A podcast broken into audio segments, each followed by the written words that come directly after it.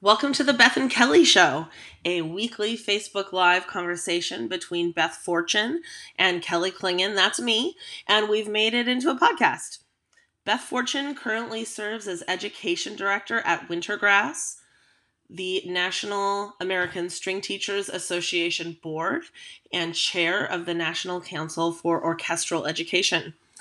I currently serve as Education Director at Jazz Ed the Washington president at Jazz Education Network, and jazz curriculum officer for Washington Music Educators Association.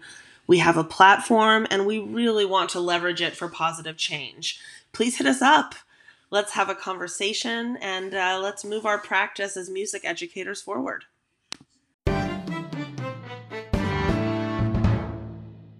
Cheers. Cheers. Shaina, I forgot to tell you to get a, a beverage of some type. I have a Gatorade bottle filled with water. Yay! Nice. You yes. Cheers to this Friday, April 2nd, the first Friday of April. Uh, one, I cannot believe it's friggin' April. How is it April? What? Right. But also, thank God it's April because uh I don't think that this new plan Seattle Schools is launching is sustainable past two months of time. I don't think so either. I don't think it's sustainable for two days, but definitely not longer than two months. So I'm real glad it's April. You know? Yeah. We That's had we had a team of folks that fought hard for us at the bargaining table. There is a tentative agreement that will be put on the voting slate for SEA members, um, probably within the next couple days. Mhm. Um, bargaining is just that. You're giving It's a and taking- negotiation. it's negotiation. It isn't going with your team of teachers and making a demand. And, um, you know, there's always give and take. Um, and yes, unions utilize strike as a way to move forward and um, improve and what have you.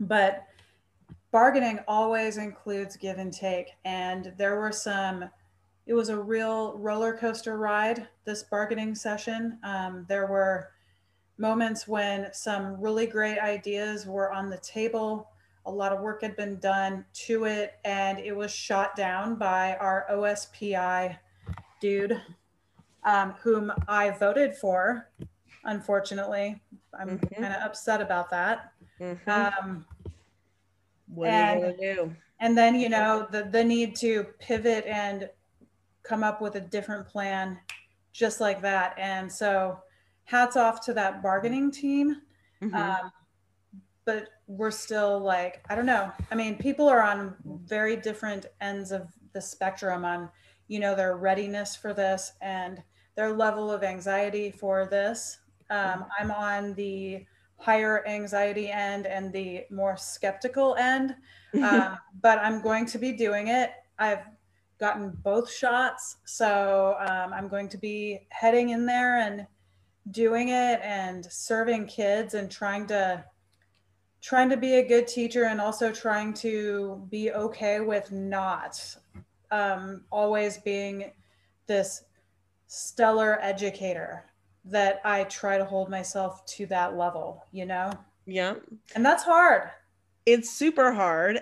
And also, I'm so glad that this is all happening on a day that we scheduled to have Shaina Ellis Yes. as our guest because Shaina is currently in her third of five years to become a music teacher.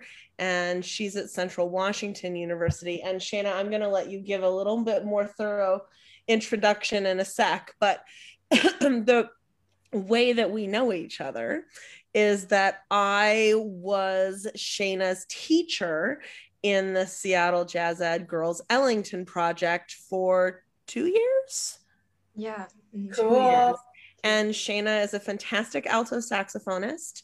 And um, I'm super delighted she's going to be a music teacher. And um, Shaina has positioned herself to be quite a mover and shaker in the world of college music education. And um, Shaina, maybe you can tell us about you know, some of like whatever. Tell us. Well, tell us. I, I actually have a question. Oh, go go. Shaina.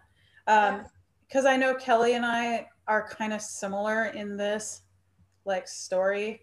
I personally knew the moment that I got to walk and I got to walk across a graduation stage, unlike seniors of last year and This Um, year. some some seniors this year.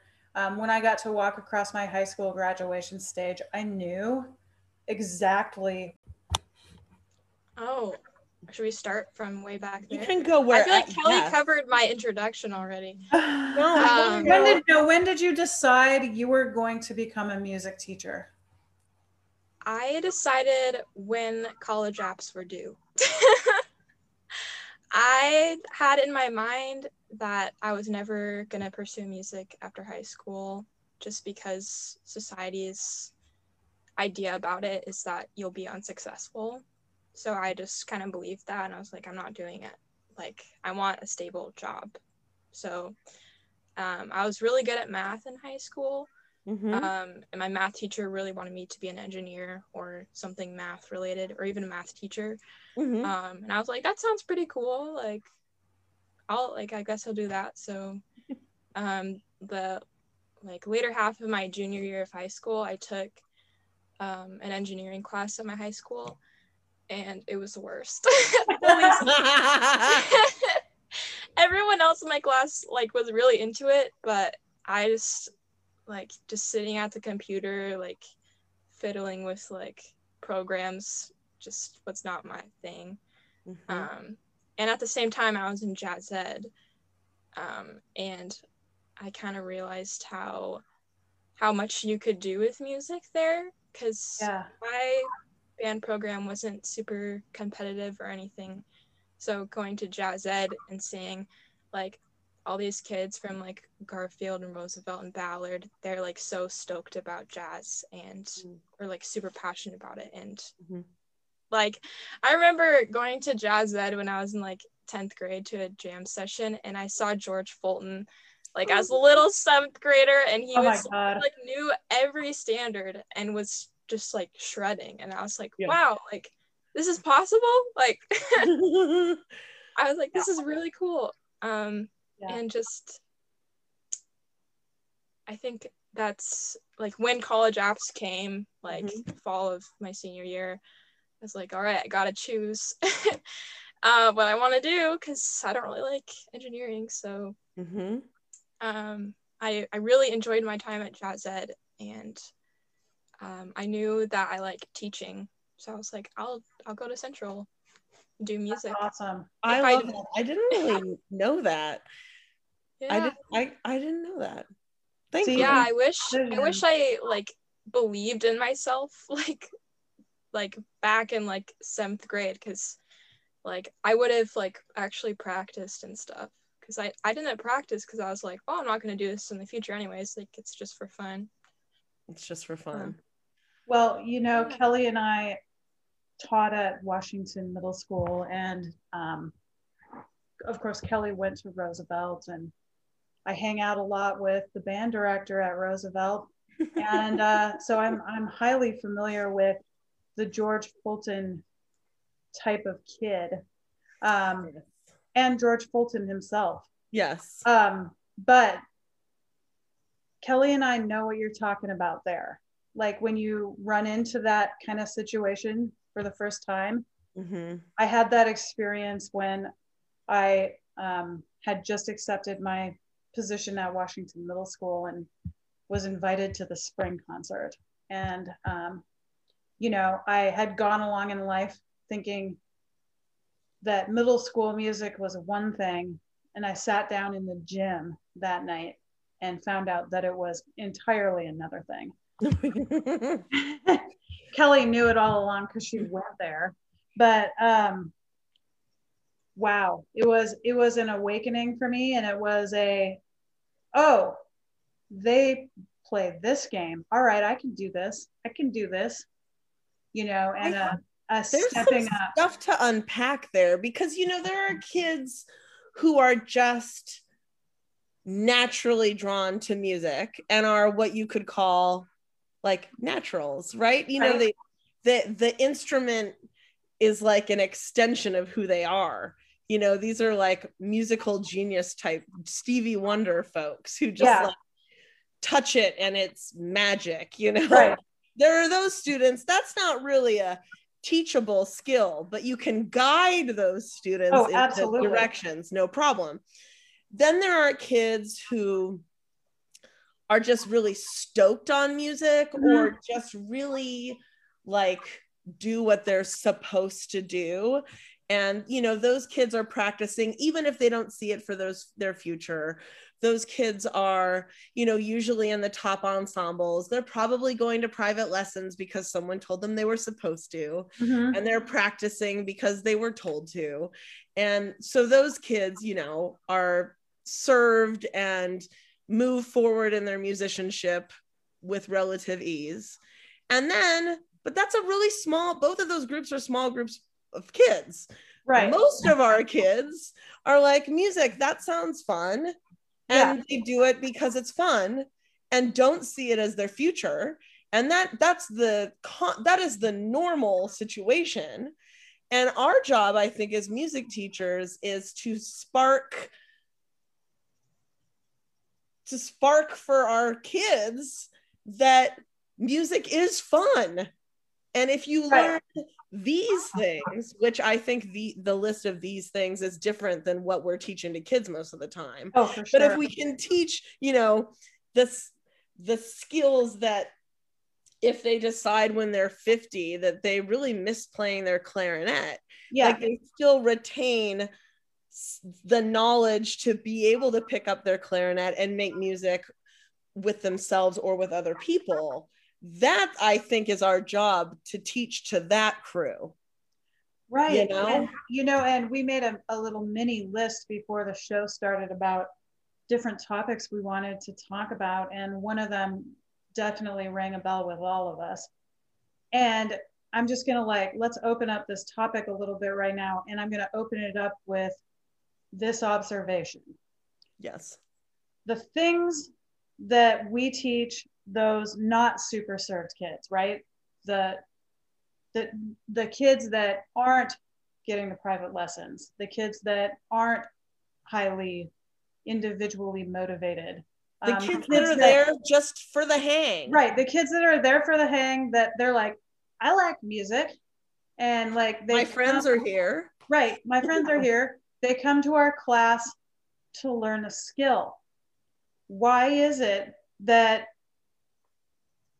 the skills that are taught in a music major, if you decide to go to college and study music, why is it that the skills that are taught in an undergrad music major are ones that are if touched on, very barely touched on in a public school music education. Um, why? And so I'm asking why on the public school, you know, K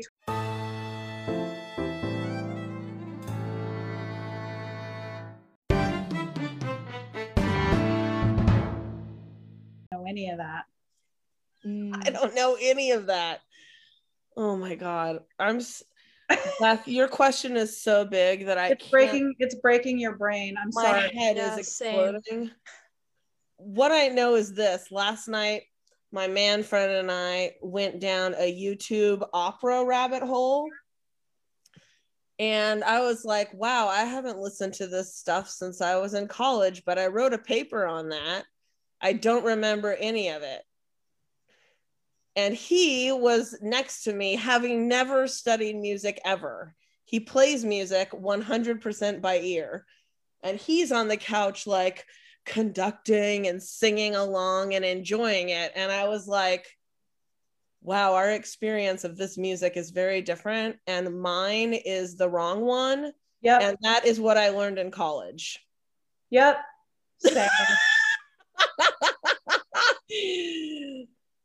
Same. Shaina, you're three years in. Tell us what it's like. Uh, yeah, the kind of thing like where do you did you hear like the opera YouTube videos and kind of like what were your thoughts? My thought was I started college thinking that opera was really beautiful. And by the time I left college, any time I was asked about music theory or history or any of these or ear training, I would almost break out into emotional hives and like like there was trauma done to my uh, my my love of music in the yeah. time when I think the opposite should have been happening. Right. And uh I don't know what's up with that.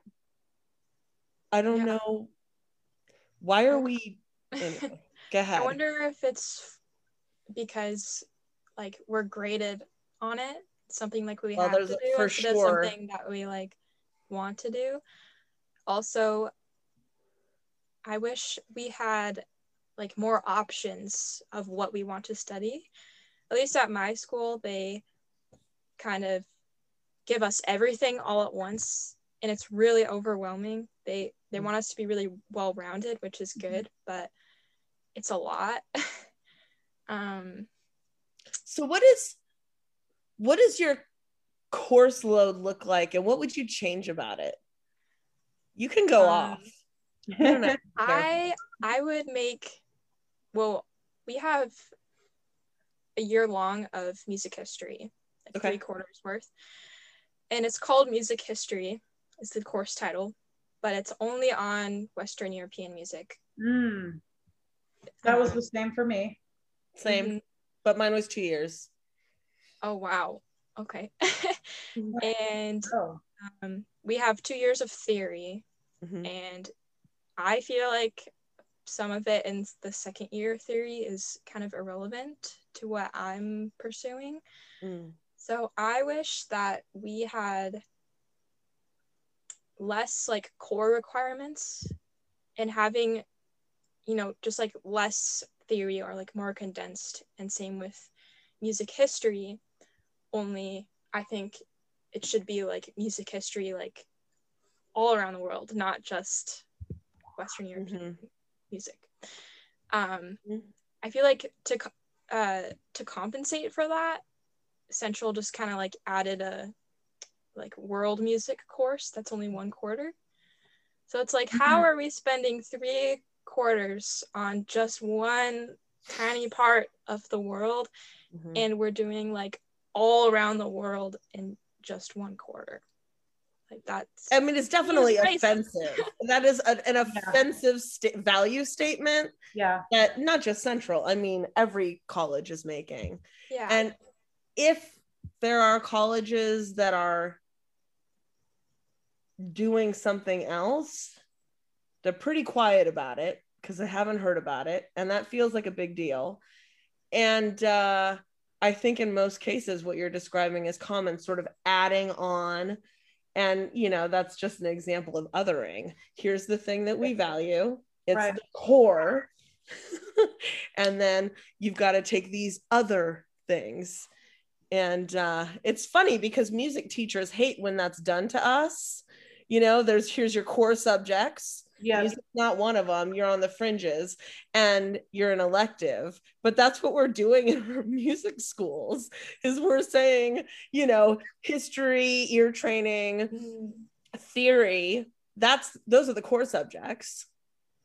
And, and the rest and those are steeped in western art music right? That's all like, it is. what if what if shaina i want to know if it would make a difference to you what if theory were steeped in different types of music. Like if you were spending more of your time theoretically analyzing jazz or other styles of music that that you dig instead of like taking Bach chorales or Mozart uh, sonatas and what have you.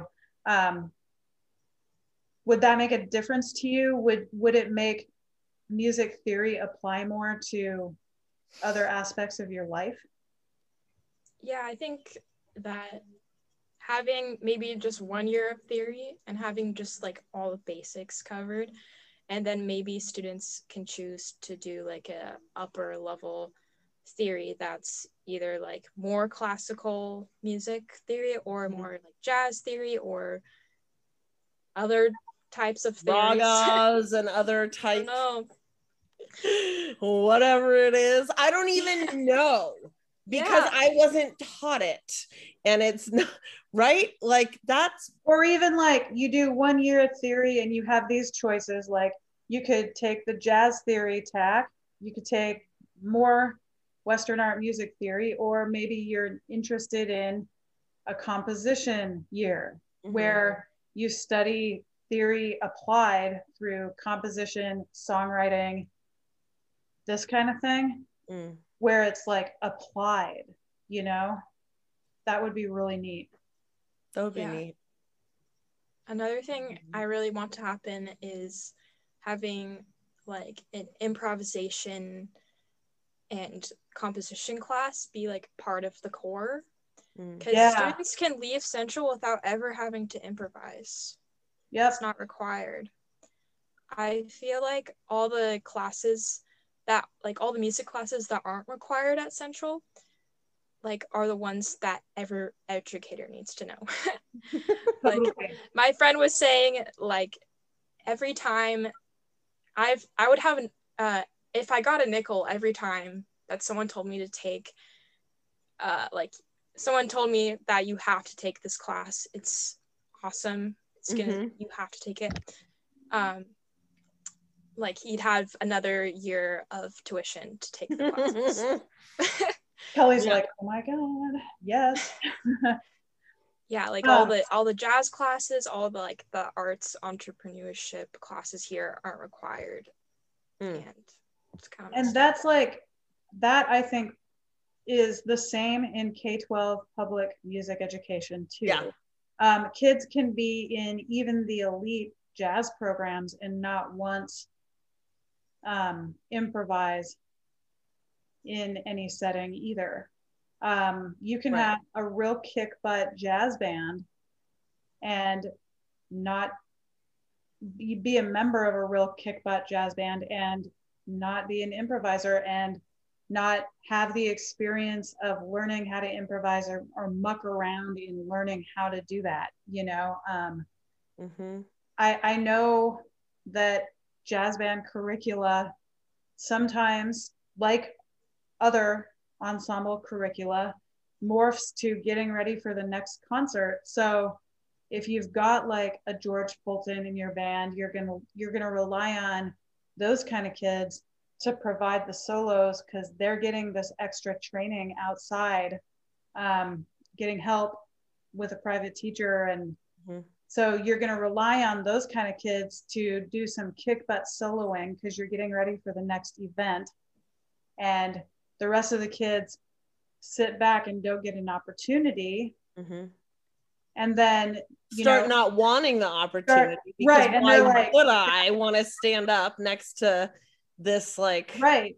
And then, professional musician who's 10 right. And then those, kids, those kids get all this reinforcement and they're the ones that go and study music in college or choose to become music educators or whatever. And the cycle continues and we don't cycle in anyone new. And we only cater to a certain type of person. And um, same thing happens in orchestra.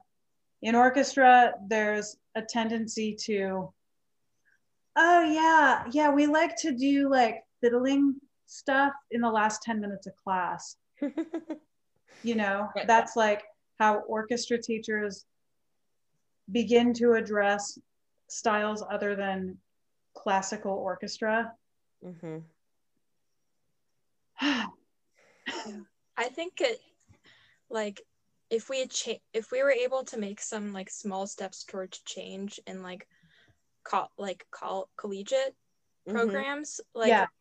that's that's gonna like start it off because like right now colleges are sending out classically trained band directors only Yeah. who don't know Yep. anything about jazz Mhm. and then they're teaching kids the same way yeah yep that's it's interesting cycles. i i had no haven't idea thought what the- about that but i think you're right i mean if our if the heads of all of the music schools in the US, the college, you know, conservatories, state schools, all of that, got together and united to change the curriculum in a really powerful way and acknowledge that the curriculum we're teaching is centered in white supremacy. Mm-hmm. Um, And patriarchy. pa- yeah and it's not really serving the future of music education and made the choice to change what core classes are you know what the vision what we want our future teachers or musicians to be leaving with. And they really changed that structure. And they did it together right? You know all at the same time. Then you're right. We would have it would happen faster because we would have just a whole new crop of teachers ready to rip you know i haven't really Yeah. thought about that And I think like because colleges are gatekeeping organizations, Mm. like every college has an application process, right? Um, even like getting to study music ed is sometimes an application process. So yeah sure sometimes a kid who might be like the most genius, um, I don't know, uh, structure breaker in music ed never gets the chance to study music ed um, like officially because there's a gatekeeping organization keeping them out because they may or may not have the western art music knowledge and chops to get in um, and through via the audition process or application process. And i'm thinking about like people we know people like ben hunter. Yeah. At, like could like he could be the one of the if he were like an official public school music educator Mhm. he could be breaking down barriers like he already is right. Like what if he was a public school like certified public school music educator? And that kind of program was like not for him man. He was like no. Yeah some people are really better at knowing what they can and cannot deal with. I am not one of those people. I tend to think that i can uh be stronger than situations or I think, you know, I think there's a tendency sometimes, uh, both of us sometimes will march into a situation um, kind of bull in China shopish, yeah. A little bit like not quite exactly knowing what we're getting into, but finding ourselves in it. Hmm hmm and thrashing around until something happens. I think that's a good thing though. thank you Yeah. There's a lot of broken uh, china on the floor. Gotta- oh man shaina something that probably the most traumatic college experience i had besides trying to learn the flute that was bad for me too.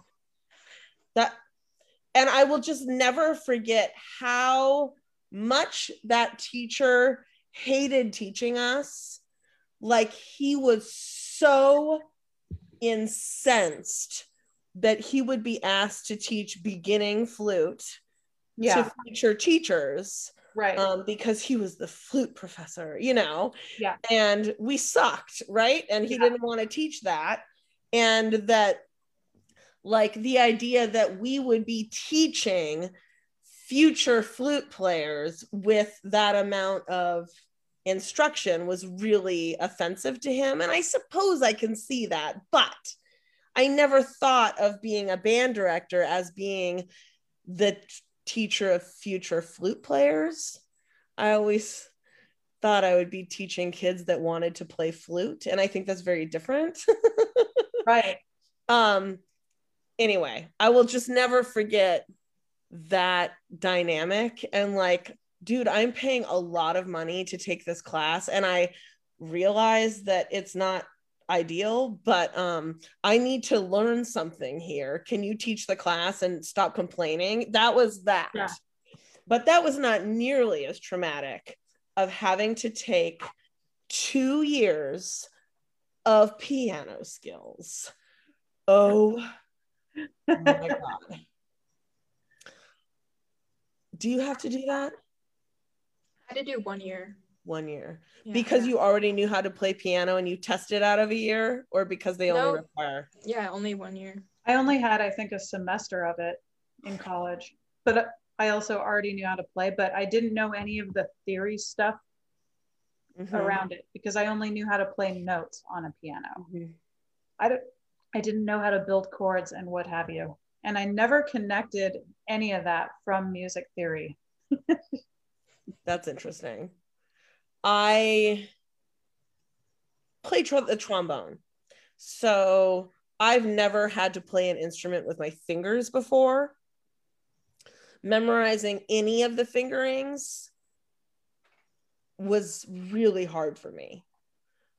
Uh but then to be like in this keyboard lab, you know, with the headphones on and Right. just prac- it, it was all of the major scales and all of the minor scales two octaves two hands with the proper fingering and then um Four part accompaniment, accompaniment or something. yeah they'd like give you mary had a little lamb and there'd be you know Very. chords and then yeah and then having to like come up with a little chord progression underneath that part i wasn't the worst at and then like the the chord it was like i don't even remember what it was but it was like boop beep beep boop beep and then inverted like the various the fact that i spent two years of like crying and worked so just so much stress around having to pass that class and the fact that I have retained none of it, I think tells me that maybe it wasn't that important because I've never used it in my teaching career. And why? And so then that makes me question why are we doing that? I don't know. Is that valuable? Do every does every single music teacher in the country need to be able to play all of the major and minor scales in two octaves with the correct fingerings with two hands? On the piano, maybe not necessarily. I don't know. I mean, I can see if you're going to be a choir teacher, Oh yeah. yeah. you know, but I wouldn't have it be like a keyboard class. I would have it be, you know, choral warm ups hmm on the, and then teach you how to do that on the piano. It just was just crazy to yeah. me. yeah we should like everything needs to be way more relevant i feel like like music education was i feel like it's stuck in the 60s or something. Or the Like- 1800s, really. yeah.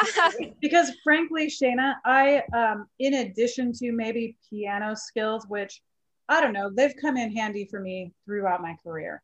Um, but i would have absolutely um, valued even more probably a chance to learn a strummed instrument like guitar and a chance to learn drum set those three things to me seem like the triumvirate of music education it's like hmm if only I could sit down at a drum set.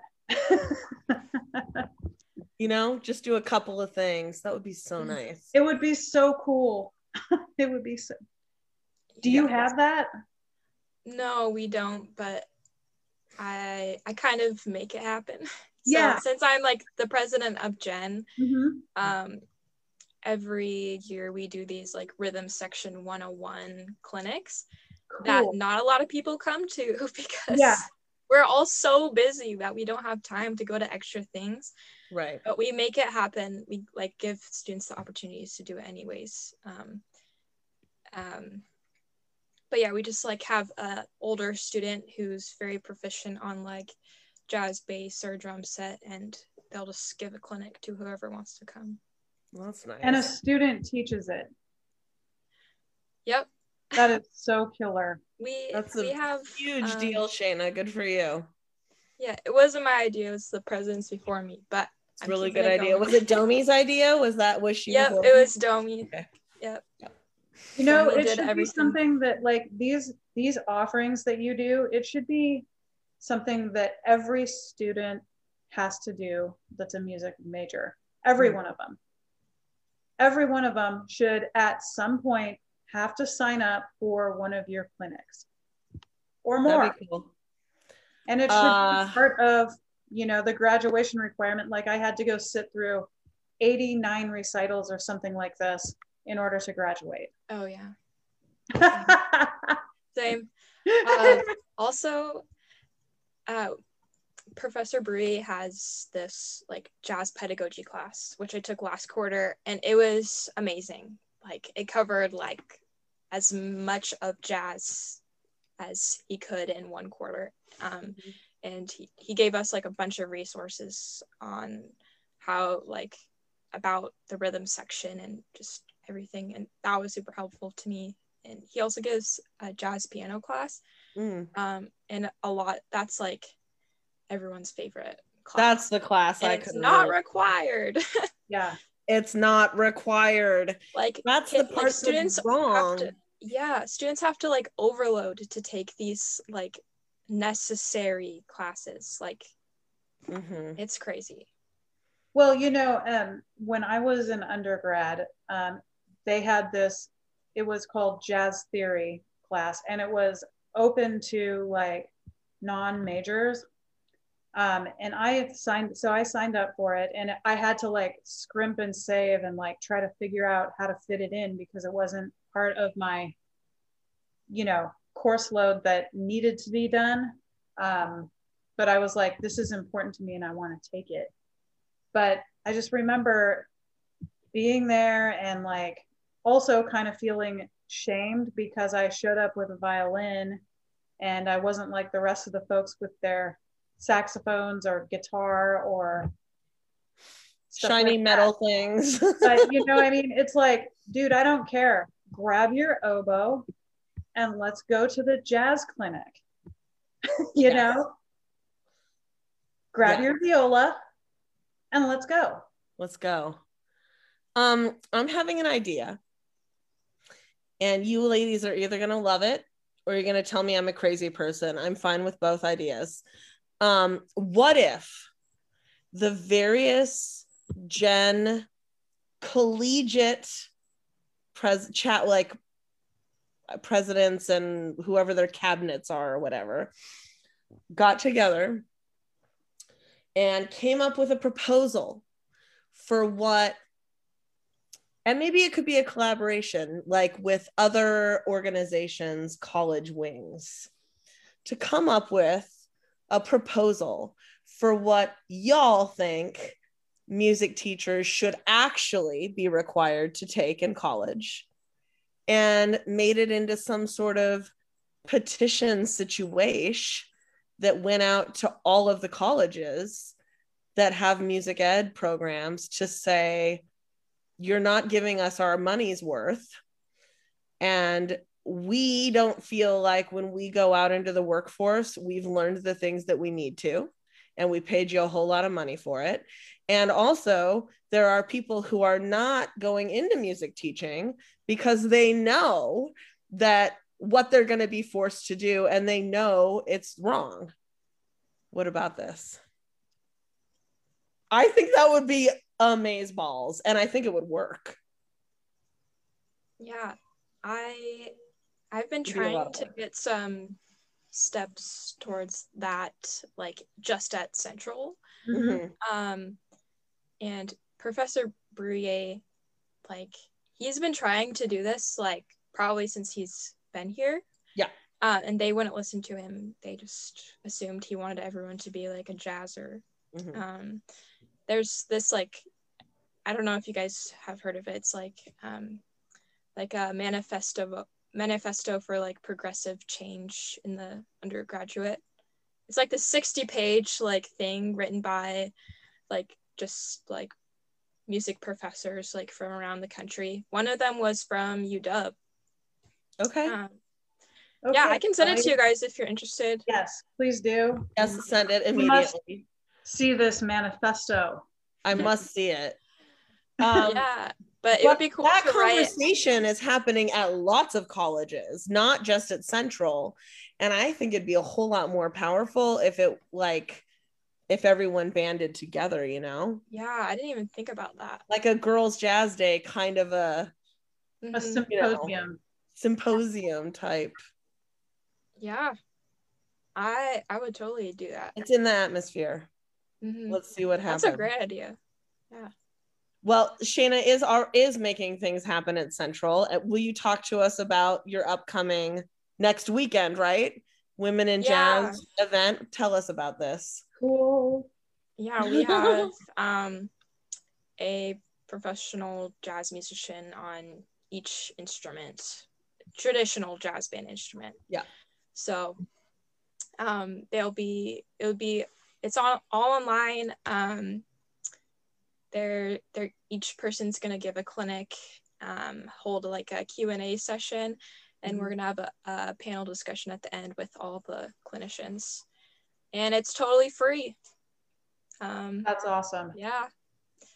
Uh, it's- is this the third annual? Yeah, it's Yeah, technically right. the fourth year, but last year we had to cancel it Okay. as COVID. I was the trombone person at the first annual, which is how I know Domi. Mm. Uh, because Domi. What did you think of that when you were doing it? I thought that it was really cool that a college was doing that. I thought that I was very impressed with how many people were in the audience, especially how many boys were in the audience, because my experience at those things, um, like at Jazz Congress, at um, Jazz at Lincoln Center, anytime there was like anything about women in jazz, basically all of the men stood up and exited stage left kind of a vibe. and I was like, it really was offensive to me.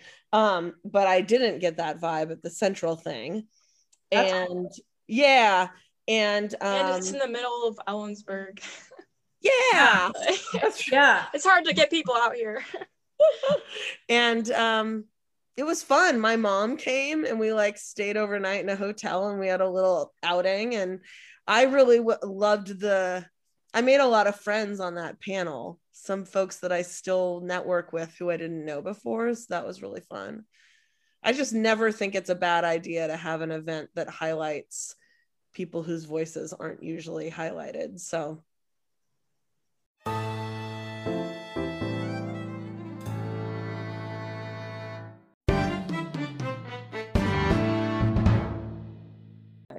Okay. um, Okay, because. I really want to talk about student teaching, Yeah. like hardcore.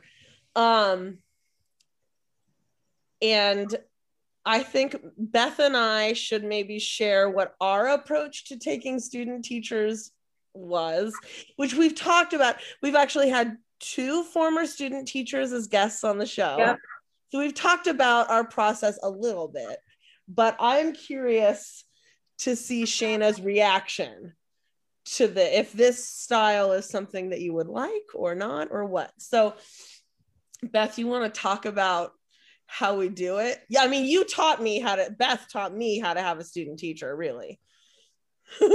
Well, um, you know, and also let's also point out that teachers go through ups and downs in their lives, Mhm. Well, They're they- humans. even while they're teaching. And, you know, sometimes we even go through crises when we're teaching. And, um, you know, shout out to the student teacher I had when I was going through a major crisis. Mhm. and then also I ended up um, taking tagging her out from her job at Ballard High School, and she moved to a different uh, high school in the area to teach orchestra. We're both still teaching orchestra, but um, student teaching um, at, as a teacher who is in charge of student teaching, um, it presents some very cool opportunities for um, what we kind of Kelly and I um, became became very, I think, dependent upon the act of collaborating with each other.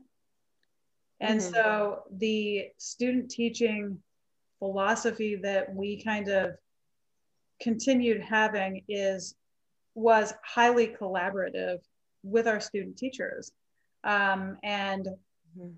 sitting down with student teachers not as like a sage who's going to like empower you with all of our knowledge and like i am going to teach you to be the best orchestra teacher in the world. No it's more like let's bring you to the planning table and let's plan what we're going to do next together. Mhm. and you know let's another thing that kelly and i love is like pulling out all the stops on crazy stunts and um, you know things that don't seem probable um, and projects that are just like mind boggling so um, get a student teacher's help in doing that get the student teachers um, creativity going so that they can engineer aspects on their own, create things on their own, be in charge of things on their own. Mhm. Um, one time we had a uh, uh, Star Wars spectacular. Star Wars spectac. Spectac. Um, And, Beth, I'm know, gonna say this another way. Yeah. Uh, I like, and I know Beth does too. I like to see what will happen if Yeah. I give some kids a task, a musical task. I just, I, I like. It's a question mark. I don't know if it's gonna work. I don't know if it's gonna be cool. It could be totally stupid. I don't know. I just, I think it's a good idea. Try this, and then I respond Right. right? Like I improvise when I teach. So Right. I don't really have an idea of what's going to happen. I mean, I think I know what'll happen, but I don't really know because it's kids. So, you know, I just sort of throw it out there into the atmosphere and then I respond to what comes back. And that's oh, how we learn it. or or you're like catching something from the atmosphere right so in this Yeah. case it was our student teacher daniel rossi who was a- guest a few months ago super awesome educator but anyway we're sitting there at lunch in kelly's office and he's like check out this video and he gets on youtube and he turns on the bill murray um, jazz lounge singer of Star Wars. Yes. Um, and Kelly and I just like latched onto that laughed so hard. It was just so and funny. died. I mean, like we died. We died. I also remember there was like that beauty pageant contestant with the trumpet who was like a whole step flat oh yeah. playing Star Wars. We had a series of videos, but the Star Wars one was like hilarious to us. It wasn't We were hilarious. laughing at lunch, and then Yeah. we were like, "Dude, should we do Star Wars?" And, And, so he we're was like, like, oh, "Maybe, sure." and so like we opened up you know the files of of music and there was that john williams score full orchestra like like the hard version like it was sitting in our in our files we had it let's pull it out how can we make And, it and he was like, "Wait, wait, wait, really?" Like, and we were like, "Sure, why and not?" we're like yes and and like all of a sudden rossi found himself along on a ride on kind of a bandwagon that didn't quite have brakes that were working but it was rolling man and we were going to be doing that and it's rolling.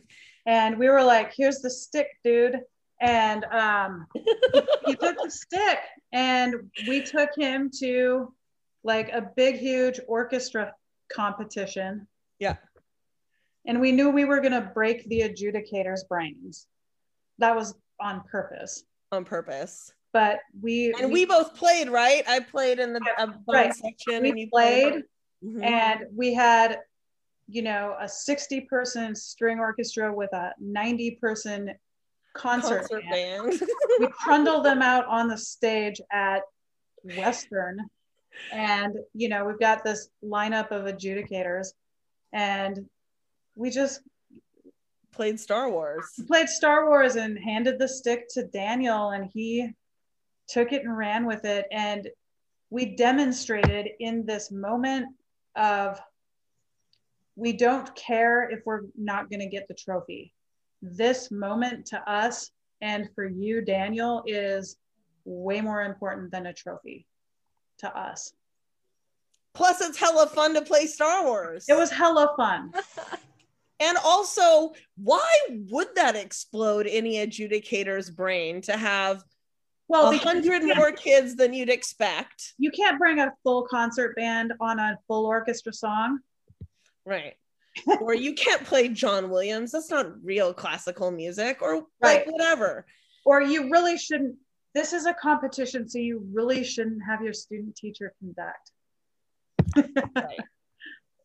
all I of mean, these Gina, if that had been you, how what what what like do you feel like that way of student teaching has value as opposed to like watch me teach this is how you do it and take notes yeah i'd i'd way prefer having like having the teacher give me a lot more freedom to do whatever and then they can give me feedback like hey that was bad. That was good. Mhm. that kind of thing. That didn't work. Let's talk about why. Or yeah. Yeah. what i like to work on when um when i'm working with a student teacher is and when i'm working with students right is developing um, kind of a conversational atmosphere Mhm. so that if said student teacher is running a rehearsal from the podium and I'm sitting in the back of the second violin section and Mhm. um, he's not describing something clearly, I can just, you know, pipe up from the second violin section and be like, you know, Mr. Blankety Blank, um, also this and that and that, and just make it conversational where I'm giving feedback in a conversational Mhm. like lifetime way as opposed to letting the student teacher teach totally biff it and then i need to talk to you after class to the student teacher you know like during during last period's orchestra class you totally lost the thread on this and blah blah blah no i i kind of like more of a conversational way of giving feedback it's healthy. I think I like that also because you know your students are learning about the teaching process also and don't really even realize it, you know? Which Right. is cool. exactly I just uh I just think we don't give our future teachers enough time in front of kids. So I also like transition out of the classroom sometimes when I have a Mhm. student teacher. Like, all right, the next three weeks it's you. I'm here for emergencies. You know, I had a student teacher last year, um, just as hell was going down the river in a handbasket or whatever. you're, all, all in that handbasket. Um, Mhm. and I went on my very last time on an on an airplane to the ASTA conference, and we planned ahead with my student teacher. We planned ahead, dude. You're gonna teach all my classes for five days, and he worked on that plan for a really really long time. And the moment came, and he executed on it, and he luckily just before hell un- unleashed on us. Um, luckily, he had that experience of five days of a full teaching load with like there was a sub, but that sub was like a retired PE guy or something, um, you know. Um, but he was just like he was directing the ship, and he had to make all the decisions and change if he needed to, and you know fix this or add this, and um, it ended up being so good for him, and just like empowering, you know. And he was doing all of it, like all of my classes, not just that one class that some teachers allot to letting a student teacher conduct a few songs, Mhm. you know. Yeah. Is it hard as a teacher to give your student teacher that freedom? Every once in a while it is Once is in a while. because you are worried about like these things that we we need to cycle worry about certain things Mm-hmm. out and but even as a teacher i sometimes worry like "Ah, we're going to an adjudicated festival and what if the kids sound like they're not prepared and i sometimes like worry that i by giving up control i'm giving up how good my kids are going to sound at some adjudicated event. Mhm. and um You have to remind yourself that you have is to remind yourself to stop worrying about it stop worrying about it and yeah I would sometimes worry about classroom management. Like, right you gotta make sure that the kids respect the student teacher. So before before they're all alone, Mhm. um, so that classroom management isn't a huge disaster. However, Right. I don't think you need. I don't think you should do it too much because I think that the experience of a class um, mutiny or you know the knowing being able to feel the kids starting to go rogue that is a very valuable teacher skill to be absolutely able to read the crowd and know when to abandon whatever your plan was and give a downbeat just Yeah. in like the name of safety and learning i Yeah. think that is a skill that you have to you learn it by feel there's no recipe so much but yeah you definitely learn it by stepping in it a few times. It's way harder for the student teacher than it is for the grown up you know like the grown up what do i mean? What am i trying to say? The established teacher? Right. That's what I'm looking for.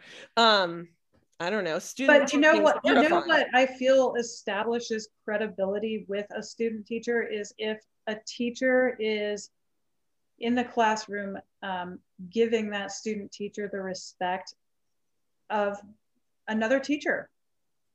Um, you know like i'll be working with mr blankety blank for the next semester um, and he is As much your teacher as I am. as much as yeah and he's he's going to be um he's going to be trying some new things with you and you know just like modeling deep respect for that person. Mm, in front of the kids at all times that's pretty critical. yeah How are you feeling about student teaching, Shaina? Are you excited about it?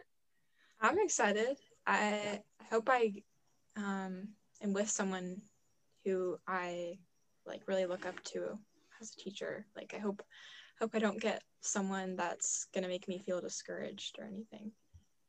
Yeah, that's a Yeah. good hope to have. I hope that for you also. yeah I also just hope that we're really as educators thinking about how cool it is to have a student teacher. Like I love having a student teacher. and It's we can always best. learn something from them Yeah. i mean there's so many cool things we can learn from them My teaching always gets better when I have a student teacher. totally mm.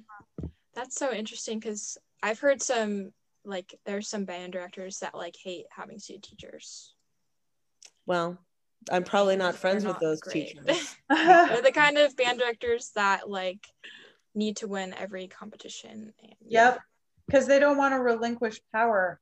That is one of the, if there was a PD to learn how to do that, I think everyone should take it. Um, that is one of the hardest things as being a music teacher in a public school like type of setting that is based in Western art music. Um, because everything is, you know, going to the next competition and it's hard to relinquish power if the kids have to sound a certain way in order to get a trophy. It's heavy, man. Another thing is like I feel like schools will value the music program more like administration if your band is successful. Mm. So like getting funding for your band. I don't know, maybe that's not the case, but Mm. I but think like they give like a bunch of funding to like successful like sports teams. So I think I don't know. I think the key in in that is making sure that you play a, a role in writing the definition of what is success. Mm-hmm. And it doesn't have to be that we're winning trophies. It doesn't have to be that we're going to thus and so competition and getting a high rating. It could be um, I've built my program to be representative of our school population, or I've um, I've changed the curriculum so that it's more inclusive of um, other styles of music, so that it um, teaches students more about other things like composition and improvisation, or you know, um, and I think that you as the teacher play a major role in developing that definition and then Mhm. shopping it around because you can sell that definition of success Mm-hmm. to administrators, you can sell it to funders, and you can basically rewrite the definition of what is success Mm-hmm. and um, kind of be like, we're pivoting and we're doing something way cooler. Mm-hmm. So we're going to be over here doing this with all of our funding, Mm-hmm. and everyone else is over there, like Trying to get first place trying to get first place. Podunk Jazz Festival H. exactly. Yeah. That's interesting, Shaina. I just looked at the clock. I What? know.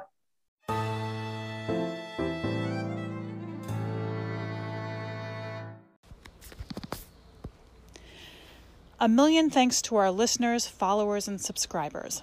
The support we receive monetarily and otherwise helps us to be able to spend time creating a quality product, and it allows us to tap into partnerships and resources to which we wouldn't normally have access. We are stoked about the journey of learning we have ahead of us, and we are delighted you've decided to join.